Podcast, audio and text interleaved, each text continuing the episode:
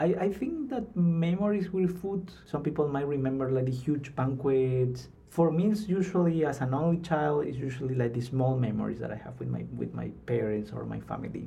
And one of the memories is Saturdays when my parents were not feeling like cooking, we would go to the chifa and I would have this gigantic fried rice with all types of food, uh, with all types of chicken, beef, shrimp. It's because we went to this public market and there was a chifa just across from it.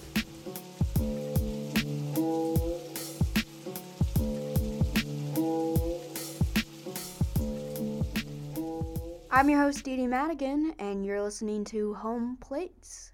Be sure to catch up on season two, and if you haven't yet, listen to season one. We are on iTunes, Google Play, TuneIn, and Stitcher. On this week's podcast, I'm joined by Jesus, who is going to talk all about Peruvian food.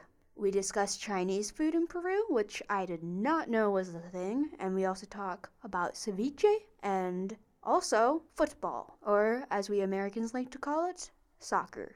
Stay tuned, you're listening to Home Plates.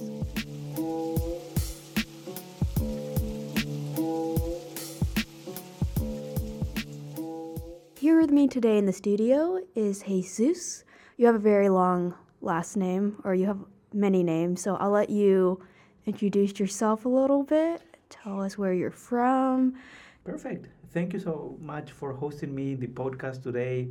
My name is long, as you said. It's because it's Jesus is the first name, Juan Pablo is the middle name, Hidalgo is my father's last name, and Campos is my mother's last name which is something very common in the, especially in the Latin American context and also in Spain.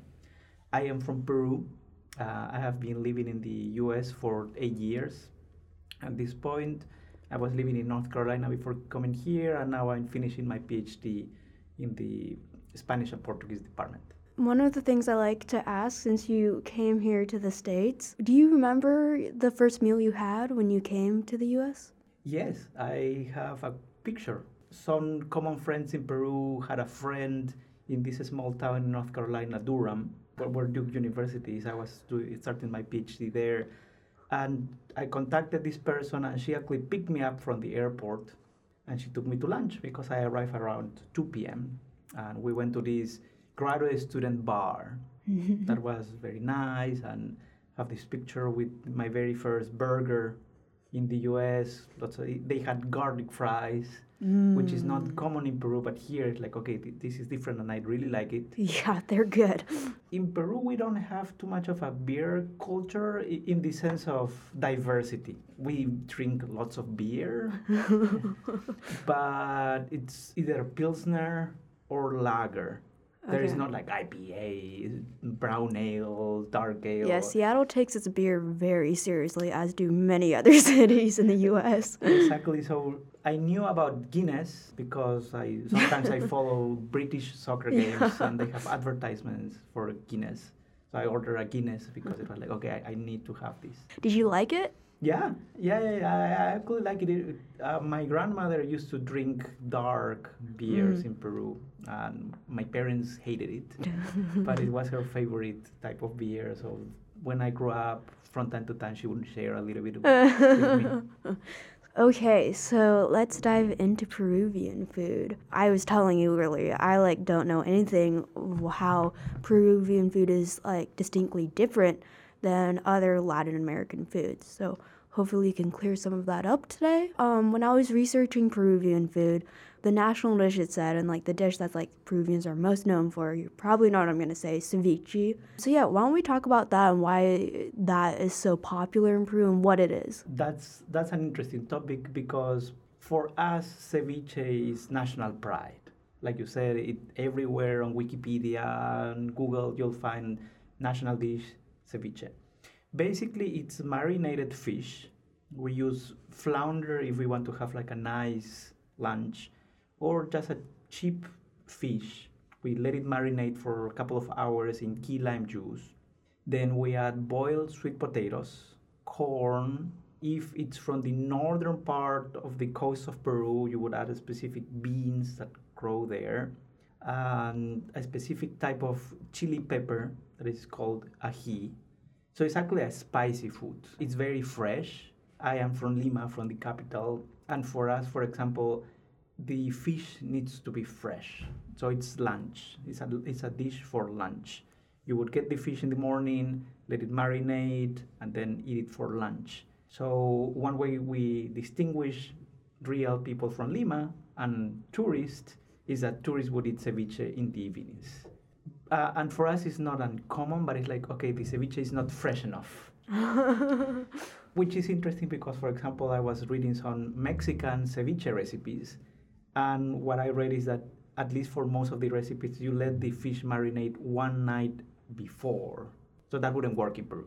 Uh, and it's interesting because depending on the country, you'll have variations that for us would be horrifying, but for the local country it would work. I, for example, I was reading that in Ecuador, ceviche, instead of using key lime juice, you would use orange juice. You would add ketchup. Uh, and that would be, like I said, like, no, this is not ceviche. But it works in Ecuador. Uh, and in Mexico, you would add Tabasco, you would add tomato, uh, you would add tomato, you would add avocado. And again, that would be like, no, no tomato, no avocado. As a matter of fact, I have a funny short story with, with some friends. We were celebrating the birthday of one of them, and it was a big group. And she said, Well, it's my birthday, so I think I have the right to eat the tomato of the ceviche. And we were so focused that we didn't realize, like, there is no tomato in Peruvian ceviche. and when we realized that she was about to eat a very spicy red hot chili pepper, it was too late she had already put in her mouth. She needed like spoons of sugar, milk, and this, this sense of like, oh, this is too hot, spicy for me, lasted for the whole day. Uh, it was a terrible birthday for her. but for example, it shows that that would have happened in Mexico and it would have been normal. Yeah, of course, eat the tomato. eat the tomato. There is no problem. In Peru, that doesn't work. So is the idea of fresh ceviche like you catch the fish in the morning then and then you let it marinate immediately and then you eat it basically as soon as it's done marinating. Exactly exactly. So the lima is just facing the the ocean basically and we have a port. Fishermen would go to the sea get get the fish very early in the morning. It would be in the markets let's say by 9 a.m so for example with my mom on a saturday i would go to the market, to the public market. It's, it's a smaller version of Pike Place so that people have an idea. You would get the fish, go home, let it marinate for a couple of hours, also because it needs onions and it needs other stuff. So while you do the other stuff, you let the fish marinate. One of the misconceptions about this dish is that it's raw fish. However, because of the marinated process, the, the, the fish actually gets cooked not boiled, not stir fried. But it's cooked. It's, it's not, it looks like raw fish, but it's already processed to, to be eaten. So it's not exactly raw fish. Now, I was reading about, I don't know if this is actually popular or not, but like what some Peruvians do, I was reading was that they drink like the juices that the fish was marinated in. And it's called like tiger's milk or something. Yes. And that struck me as interesting. to be fair, I'm not really sure why it's called tiger milk, but it's, it's very famous. Uh, basically, the fish will be marinated in this sort of soup. There's lots of key lime juice, and uh, that's another particular aspect of this plate. You don't have like the bottles with key lime juice and you just pour it. You actually need the small green key lime juice, cut them and squeeze squeeze them to get the juice. So yes, uh, you have all this juice, you would eat the fish, and, and that juice, you would drink it. It can be a separate dish. Like, for example, with what my grandfather used to do is use a blender with some slices of the marinated fish, then or with all the concentration of this fish added to the key lime juice. It, it was already marinated with these hot spicy ajíes with the with the chili peppers in Peru and it, it would be like a thick soup. We, we usually eat it during the weekends because, again, you need some time to, to, to marinate the fish. People have it as drunk food. like for example, if you go to a party on Saturday and then the day after you would have ceviche, just to wake up. it's a terrible idea though. So that even the state at some point said like you shouldn't do this Oh, okay. because your stomach is already irritated by all the beer that you drank. So if you're adding hot chili peppers, key lime juice, even though you feel that it's refreshing, it's actually not doing something good for you for yourself. so we're trying to change that food habit. I Many people still do it. Yeah, it, it's a sort of food, uh, drunk food that people would drink from time to time. Okay, but it's not good for you, drunk food. Exactly. you should just enjoy it for lunch. Uh, enjoy the flavor, enjoy the preparation, but not really good for your stomach. Have you been able to find anywhere in the U.S. I guess, and it sounds like you were in North Carolina for a bit that has good ceviche. My wife says that I'm a ceviche snob. uh, mm, I haven't, to be fair. I, I have seen many Mexican restaurants that do the Mexican variation. I think that because the way I was raised, I'm not that open minded. I have to admit, I'm not that open minded with ceviche. and when I go to Peru, I try to eat it there. I, I would love to try it here. I think I, we were joking with my wife the other day that there's a recipe with mango. And again, for me, like I cannot even see that. but I'll, I'll definitely give it a shot one of these days. I, I'm very curious to see like the, the flavor. The only time that I actually tried was a homemade ceviche uh, that a professor was hosting a sort of final class get together at her place. She heard about my ceviche preferences and said like, "Oh, I can make the Peruvian variation. I'm going to do what I know." And actually, now that I think, I tried what is called mushroom ceviche. So instead of fish, you would marinate the mushrooms. Uh, a dear friend of mine from North Carolina had lived in Peru for many years, but she cannot eat fish. And I think she was in the vegetarian period in and she actually made mushroom ceviche, and it was really good. I have, Oh. I have to admit that it was really good. Not what I expected, but uh, I, I it. An acceptable substitute if you're vegetarian. yeah, yeah, yeah, yeah. It's when my wife and I go to Peru. Sometimes she finds it hard to eat because she's vegetarian, and that's another aspect of Peruvian food. It's very meat-heavy food. Even if you have fried rice, it's either with chicken or beef or shrimp. So, for example, when I cook Peruvian food at home, I'll try to make it vegetarian for her, either with tofu or mushrooms or just no meat. Uh, but yeah, it's either fish or very heavy meat that is added to stuff. Speaking of meat, there are a couple of meat dishes that I looked up that are very popular, and one of them we talked a little bit about earlier beforehand, which is guinea pig. It's an interesting thing because it's almost like Peru, Machu Picchu, what they eat is guinea pigs. It, I would say it's a popular dish. Now, and I don't want to gross out our audience, but it's basically a grilled guinea pig. And the reason people, especially in the mountains, eat guinea pigs is because they are small, but they are like small rabbits.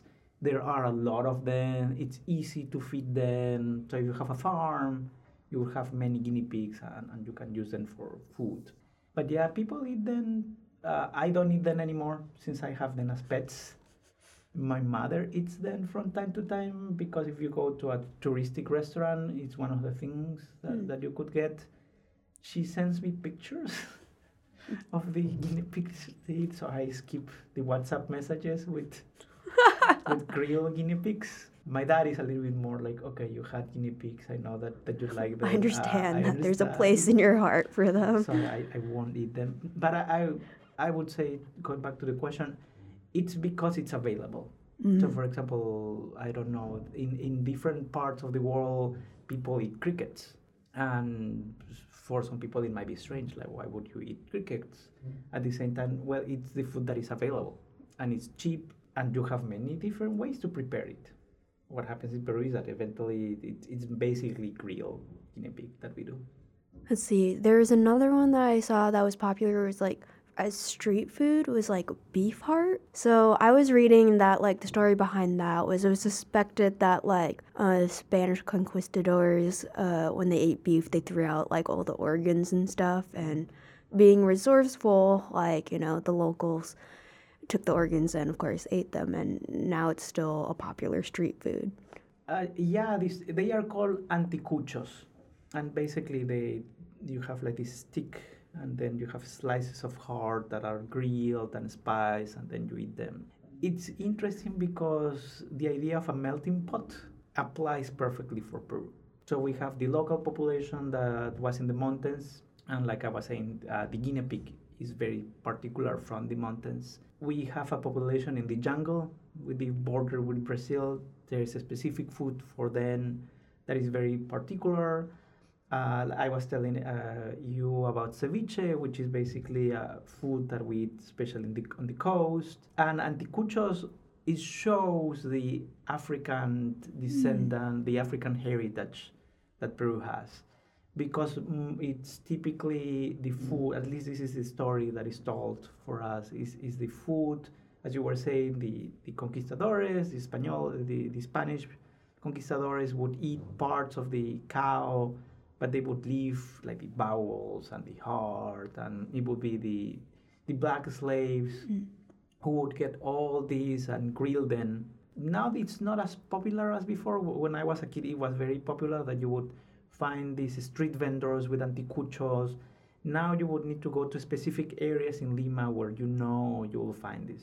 Uh, but you can also find it in, restaurants. Cheap food, it's very spicy uh, and you recognize also the smell from some blocks away like okay this, this must be the anticucho you want to call it the interesting thing with peru is that we also have our own soda and mm. it's called inca cola ah i was reading about this you either hate it or you either love it and the reason is it's it tastes like bubblegum if you go around and ask people what is the taste, they would say it's bubblegum. It's very yellow. The brand was so popular in Peru that Coca Cola had to buy it because it was more popular than Coca Cola at some point. And to advertise it, both in Coca Cola and when it was sold by Coca Cola, they had all these ads on TV saying, Oh, do you like uh, fried rice? It goes perfectly with Coca Cola do you like rotisserie chicken, which is another national dish for us? Then you should have it with Inca Cola. do you like ceviche? It goes perfectly with Inca Cola. So th- the advertisement was so strong that now in our imaginary sort of food culture, you cannot eat this with Coke. Guinea pig, if you are eating it, it will be with Inca Cola. Ceviche, if you are eating it, it will be with Inca Cola. with, with beer, if, if, you are with friends, but Inca mm-hmm. Cola if you're a kid and I think it's because it's it's a good balance between a very sweet thing and a very spicy dish. So mm. because Peru uses lots of red hot chili peppers, yellow chili peppers, it's actually very spicy. So if you balance somehow in a very interesting way, the very sweet with the very spicy food actually work somehow, or at least that's what TV has told us, and we believe it. there is actually a Peruvian restaurant here. Oh yeah. In Seattle, it's in Aurora. Okay. I think it's like 150th. It's called Los Pollos Hermanos, the Chicken Brothers. Yeah. and it's interesting because they they are both food store and a restaurant. So you would have Peruvian food and some Mexican dishes because it's a Peruvian Mexican place, but you also have the store where you can find Inca Cola, the hmm. spices, and all that. Okay. I kind of want to try that now. Is the restaurant good? Yeah, yeah, yeah. We went yesterday. Oh, okay. For, for, the very first time, because I was telling my wife, like, oh, there's this interview, and it would be very embarrassing to say, like, I'm from Peru, but I never tried the Peruvian restaurant here in Seattle. we went once with some friends, but just for the, the audience, it's closed on Mondays. Yeah, yeah, I usually have a, play, uh, a dish that is called seco de res, and it's basically rice beans and sort of beef stew that some people add some cilantro uh, to make it Uh, it was really good. It was actually really good. Cool. Thank you for the restaurant recommendation. You talked a little bit about this, all the influences on Peruvian food. And one of the things I found super interesting was because there are so many different influences. One of the influences was like Chinese food, and that like, there's even sort of like a certain like name for it, chifa. And can you talk about that like cuisine, I guess? Couple of centuries ago, like it would be 18th, 19th century, there was a, a huge migration wave, especially from China to work on rice plantations. And the, the especially Chinese population in Peru started growing and growing, and now we have a sort of Peruvian Chinese fusion. And like you were saying, the name is Chifa. Uh, you would go to the Chifa. Is is actually the restaurant, and the food is also called Chifa. And I have Asian students before in my classes, and I asked them like, well, we have this name that we assume comes from Mandarin or Cantonese. Is it true? Because that for us, that's the myth. Like, oh, you know, in China, Shi Fan means either to eat or is the abstract mm. idea to eat. So it makes sense that Chifa would be the place where you eat. And according to my students, at least a couple of them said like, yeah, it's not exactly what you're describing, but it has it's something related to food. So it makes sense that it's called chifa. The better, the best way to put it is it's something between Panda Express. so, for example, the fried rice is very common and it's very cheap. And then you would add heavy meat flavors that I was talking about. So, for example, you have chicken. You either can you can have beef, shrimp. If you are feeling like you want a lot of these, you can have a sort of combo. The noodles, the Chinese noodles, are, are also part of it. So, for example, you can have what we call the combinado, the combo, and it's basically half fried rice, half noodles. And we have our own Chinatown in Lima. Oh, wow. And we have even a, a sort of Chinese arc to welcome people yeah. to, to, the area. It's part of the culture. It, it's it's there. I, I think that memories with food, some people might remember like the huge banquets. For me, it's usually as an only child, it's usually like the small memories that I have with my with my parents or my family. And one of the memories is Saturdays when my parents were not feeling like cooking, we would go to the chifa and I would have this gigantic fried rice with all types of food, uh, with all types of chicken, beef, shrimp. It's because we went to this public market and there was a chifa just across from it. So it was very convenient to do both the grocery shopping for the week and then go and eat to the chifa. That's so interesting. I like had no idea that like Peru and like Lima, I guess, had such a big enough Chinese population that they like influence the like a type of food there. I think you mentioned that you cook some Peruvian food. You want to talk about uh, some of the dishes that you cook and maybe a dish that you think would be if someone wanted to try to cook a Peruvian dish, one that they might try to cook. Yeah, I actually brought a recipe. I have cooked this dish. It's very simple. Okay. Uh, but you can say I cook Peruvian dish. uh, but also it, it shows a cultural difference between the US and Peru. Here in the US, you would either eat rice or potatoes. Mm. You wouldn't combine them. That would be like too much carbs. But in Peru, it's very normal to combine. Like I was saying yesterday, I had beans and rice. And this play, this uh, dish is called lomo saltado, and it's basically saute beef. Uh, you, if you cook, you can do it properly but also if you feel like nah i just don't cook but i want to try it you can also get for example uh, frozen rice mm. and you would just put it in the microwave. So check check. If you want you can cook white rice. Uh, it also has french fries. So again if you feel like oh frying the russet potatoes would be exciting and I feel an accomplishment. get burned, you can do it. But if not, you can also buy the pre-made fries and put it in the oven or the microwave. So second check. Uh, and basically, what people do is you have onions that you uh, you have one red onion that you would cut in thin slices. You would have more or less one red a, to- a normal tomato one per person, more or less. And again, you cut it in slices. You fry them. You would add salt, pepper, some cumin. One starts like to get this brownish color. You would add the soy sauce because it has Mm. soy sauce. It, it's it's a Peruvian Asian food.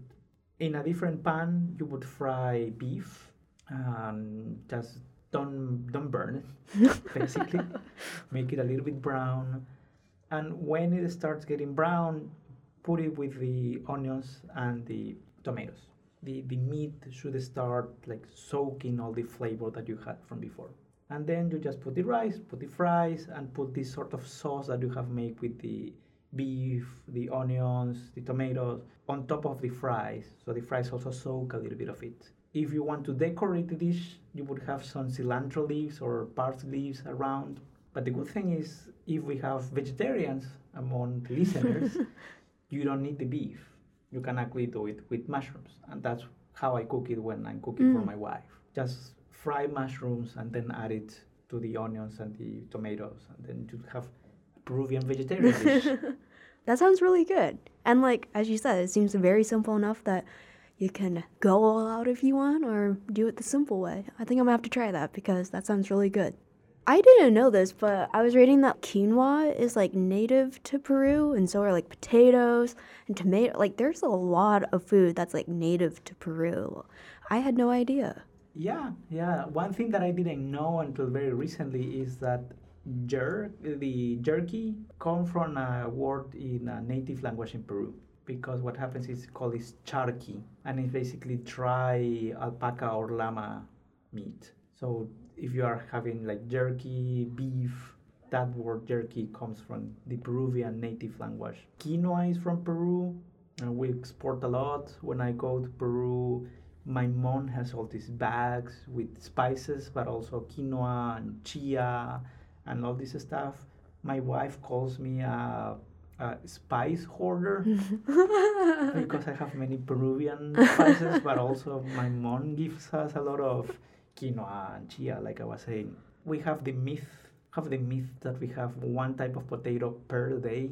So we have around 365 types of potatoes.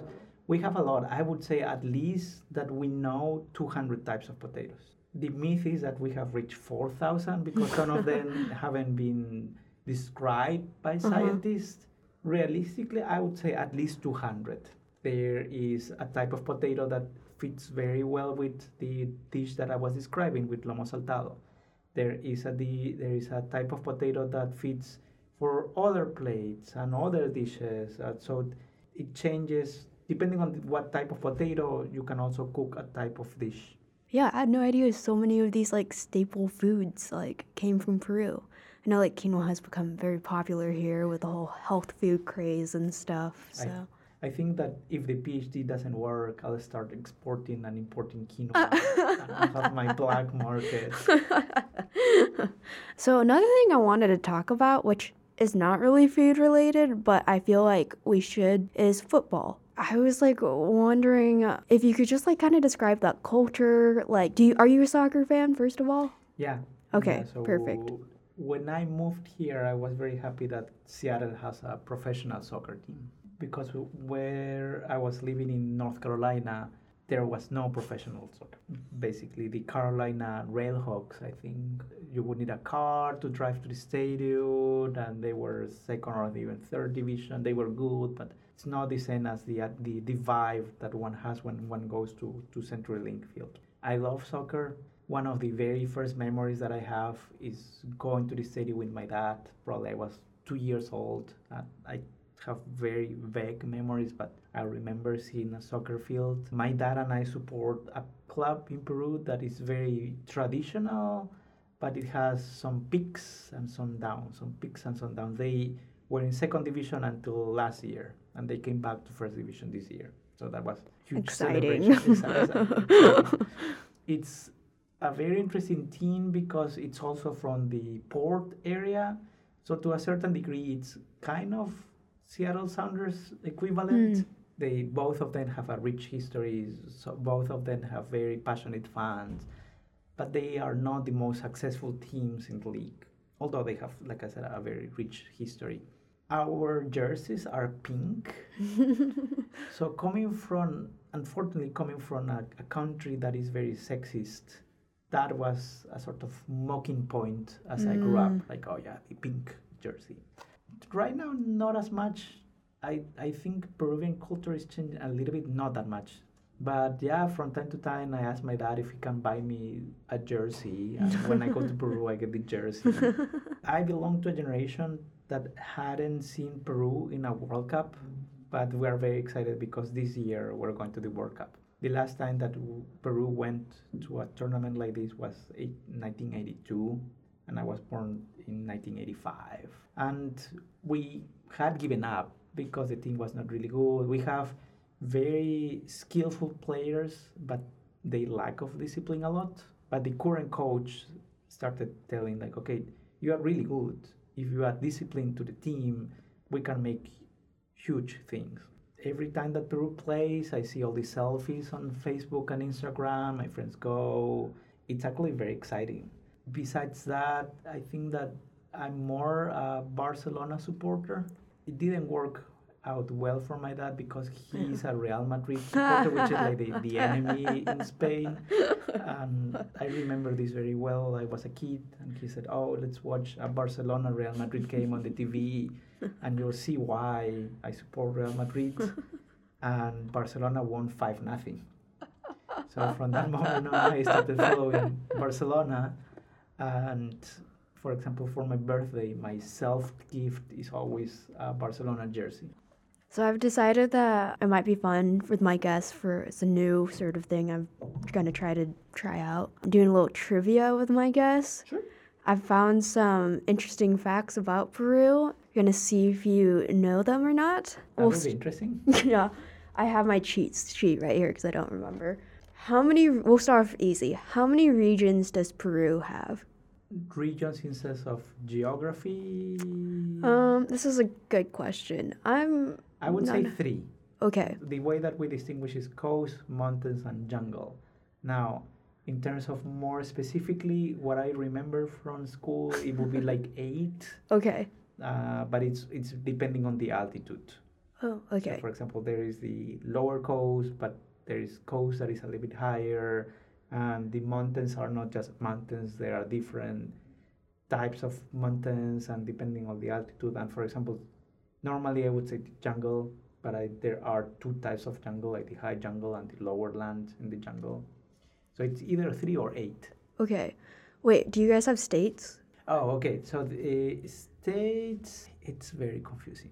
Okay. So, Maybe this was not the best question then. It was not as easy as I thought it would. what happens is technically we have states, uh, we call them provinces, uh-huh. provincias but we also have departments. Oh, okay. So it's something like 12 departments mm-hmm. and 24, 25 provinces, and we also have the, the port. It's not exactly a province, although it's a province, like independent province, because uh-huh. it's it's next to Lima, but it doesn't depend on Lima. It has its, its own regional, its own regional polit- uh, politics. Okay. So I think I was looking for provinces, and yes, it was 25 according to the website that I found. So you you you nailed that one. I think you gave a lot more information than what I asked for because the question was framed. It's badly. very confusing. It's actually very confusing, but yeah. Okay, so I found a website for a rough estimate of how many guinea pigs are eaten a year in Peru. I don't know how recent this is, but it's definitely from like 2000s. Okay. What is your guess for how many guinea pigs are eaten in a year in Peru? My estimate would be 1 million. Okay, what I found was it said 65 million guinea 65, pigs. Are that's insane. that is actually insane. I guess they're like kind of small, so like it would that, make that sense if you're gonna have it, sense. you'll have multiple. That makes sense. And also, uh, I remember my dad used to tell me a story that when he was visiting one of these cities, somebody said like, okay, you are going to have rabbit for lunch, mm-hmm. and you have to choose the rabbit. And my dad said, there is no way I'm going to choose a rabbit. Really, if I'm going, if I see the rabbit in person, I won't be able to choose it. But it's a region that calls guinea pigs rabbits. Uh, So when he saw that it was just guinea pigs, he said, "You are, I don't mind, just choose one." According to the website I found, Peru is home to uh, the oldest university in all of the Americas. What year was it founded? That's an interesting question. Uh, So what happens is it's a it's called San Marcos, Mm-hmm. and it's the the most important public university in Peru. But I went to the private university that is a huge rival Oh. of San Marcos. funny. I went to it's called Pontificia Universidad Católica. It's basically a Catholic university, but it's not the super Catholic. It's more like it received the Catholic name. Let me see. I would say, and it was something like a very important anniversary of the of the public university recently. I would say it is 1565. Oh, you're very close. 1551. Ah, So close though. That was that was imp- that was impressive. How close. My last one is a soccer question. mhm. According to the website that I've used for all my trivia, in 1964, the world's worst soccer riot occurred, killing 300 fans and then 500 were injured. What team did the Peru- Peruvian national team play in this match? It was Argentina. Yes, that is correct. Argentina. and it's either the worst tragedy or one of the worst tragedies. Uh, and I was a little bit cheating because my dissertation is about soccer.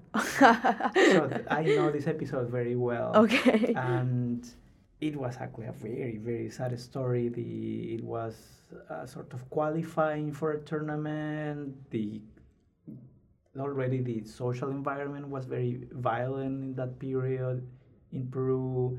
The referee made terrible decisions during the game. Mm. So Peru scored a goal. The referee disallowed the goal. So there was a person who basically invaded the field and started attacking the referee. So the police officers tried to catch him and take him out of the field, but other people started invading the field. At some point, it was like you said, very well. It was a riot, and somebody had the quote unquote great idea to start throwing bombs, like the, the ones that make you uh, cry, to the public. Because somebody said, well, do we have to stop this? Uh, and people started leaving the stadium, and somebody closed the exits. And so at some point, there were lots of people who were basically pushed towards the exit and died suffocated because they couldn't leave. And at some point, the pressure was so much that the the exits collapsed. But it had already been a tragedy. But yeah, it, it's it's an interesting. It, it shows like the passion Peruvians and in general Latin Americans have for the game. Uh, but yeah, I, I, my my father tells me some stories about it, and there are some books about it. Well, let's not end on such a sad, tragic no. note No, no, because no. our time is almost up. But uh, I like to end each episode with a favorite food memory. You did mention the one about going to the Chifa restaurant, but do you have any other food memory that really stands out to you and makes you really happy when you think about it? Yeah, absolutely. I am from a very small family. My parents are separate, so I live with my mom, but I would see my dad every day. And Lima is very Americanized in, in the sense that even though it's the beginning of summer for us, we have Santa Claus, we have hot chocolate, uh, we have all the American traditions for Christmas. So of course we have turkey. Turkey would be the, the what you eat for Christmas. But my mom, we my mom and I lived on a second floor, and the first floor was from my grandmother, and then my dad would come for Christmas, and of course a turkey was too much for us. we, we tried once, and we had leftovers of turkey for almost one week. Started hating turkey until one of us had the great idea of instead of a turkey, let's just buy rotisserie chicken because like I was saying, rotisserie chicken is one of the national dishes for us, and it worked very well. uh, it, it made lots of sense, and each of us could have a piece of rotisserie chicken. If I was feeling hungry, we usually would buy an extra piece of rotisserie chicken. It's just very simple. It's like a it's just a rotisserie chicken. You can go to, like I said, Trader Joe's and get a rotisserie chicken. Uh, but for me, it has special meanings. Uh, I remember it must have been the first or second time that I was going back to Peru during my PhD, and the plane was arriving at midnight. But I didn't get any food. Either I fell asleep or they forgot to give me food on the plane. It was a long trip, and I was very hungry. So I told my parents, I need a rotisserie chicken. and they asked me, well, but it's midnight. Where are we going to get rotisserie chicken at midnight now? And we had to make a detour from the airport to home. We had to find anywhere that would offer rotisserie chicken for me. Of course, they didn't have any, but but it's something that I, I associate with home. Uh, it's it's not exactly the rotisserie chicken that we have here. There, the myth is that there is a secret way to put spices. Some people say they add coke, like not cocaine but Coca Cola. they could add cocaine because it's very addictive. but no, they some say that they add Coca Cola or some spice, some very particular spices from Peru. And like I was saying, some people might remember huge banquets with their families, but for me, it's, it's just these small things, uh, these, these small family memories that one has with, with food that, that stick to me. Thank you so much for being on my show today. Oh no, thank you for the, for the invite. It, it was fun to talk about Peru and the food and, and soccer too. yes, of course. Well, thank you so much for listening. And uh, once again, thank you for coming on my show. This has been another episode of Home Plates. Don't forget to subscribe. New episodes are out every Wednesday.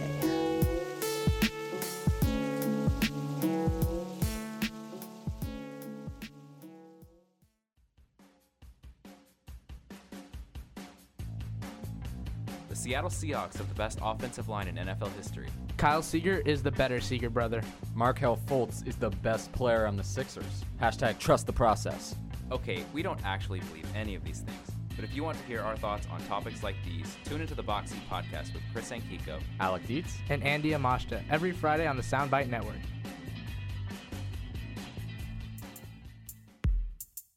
For more like this and other great shows covering sports, science, relationships, and the arts, visit the Soundbites website, uwpodcast.com.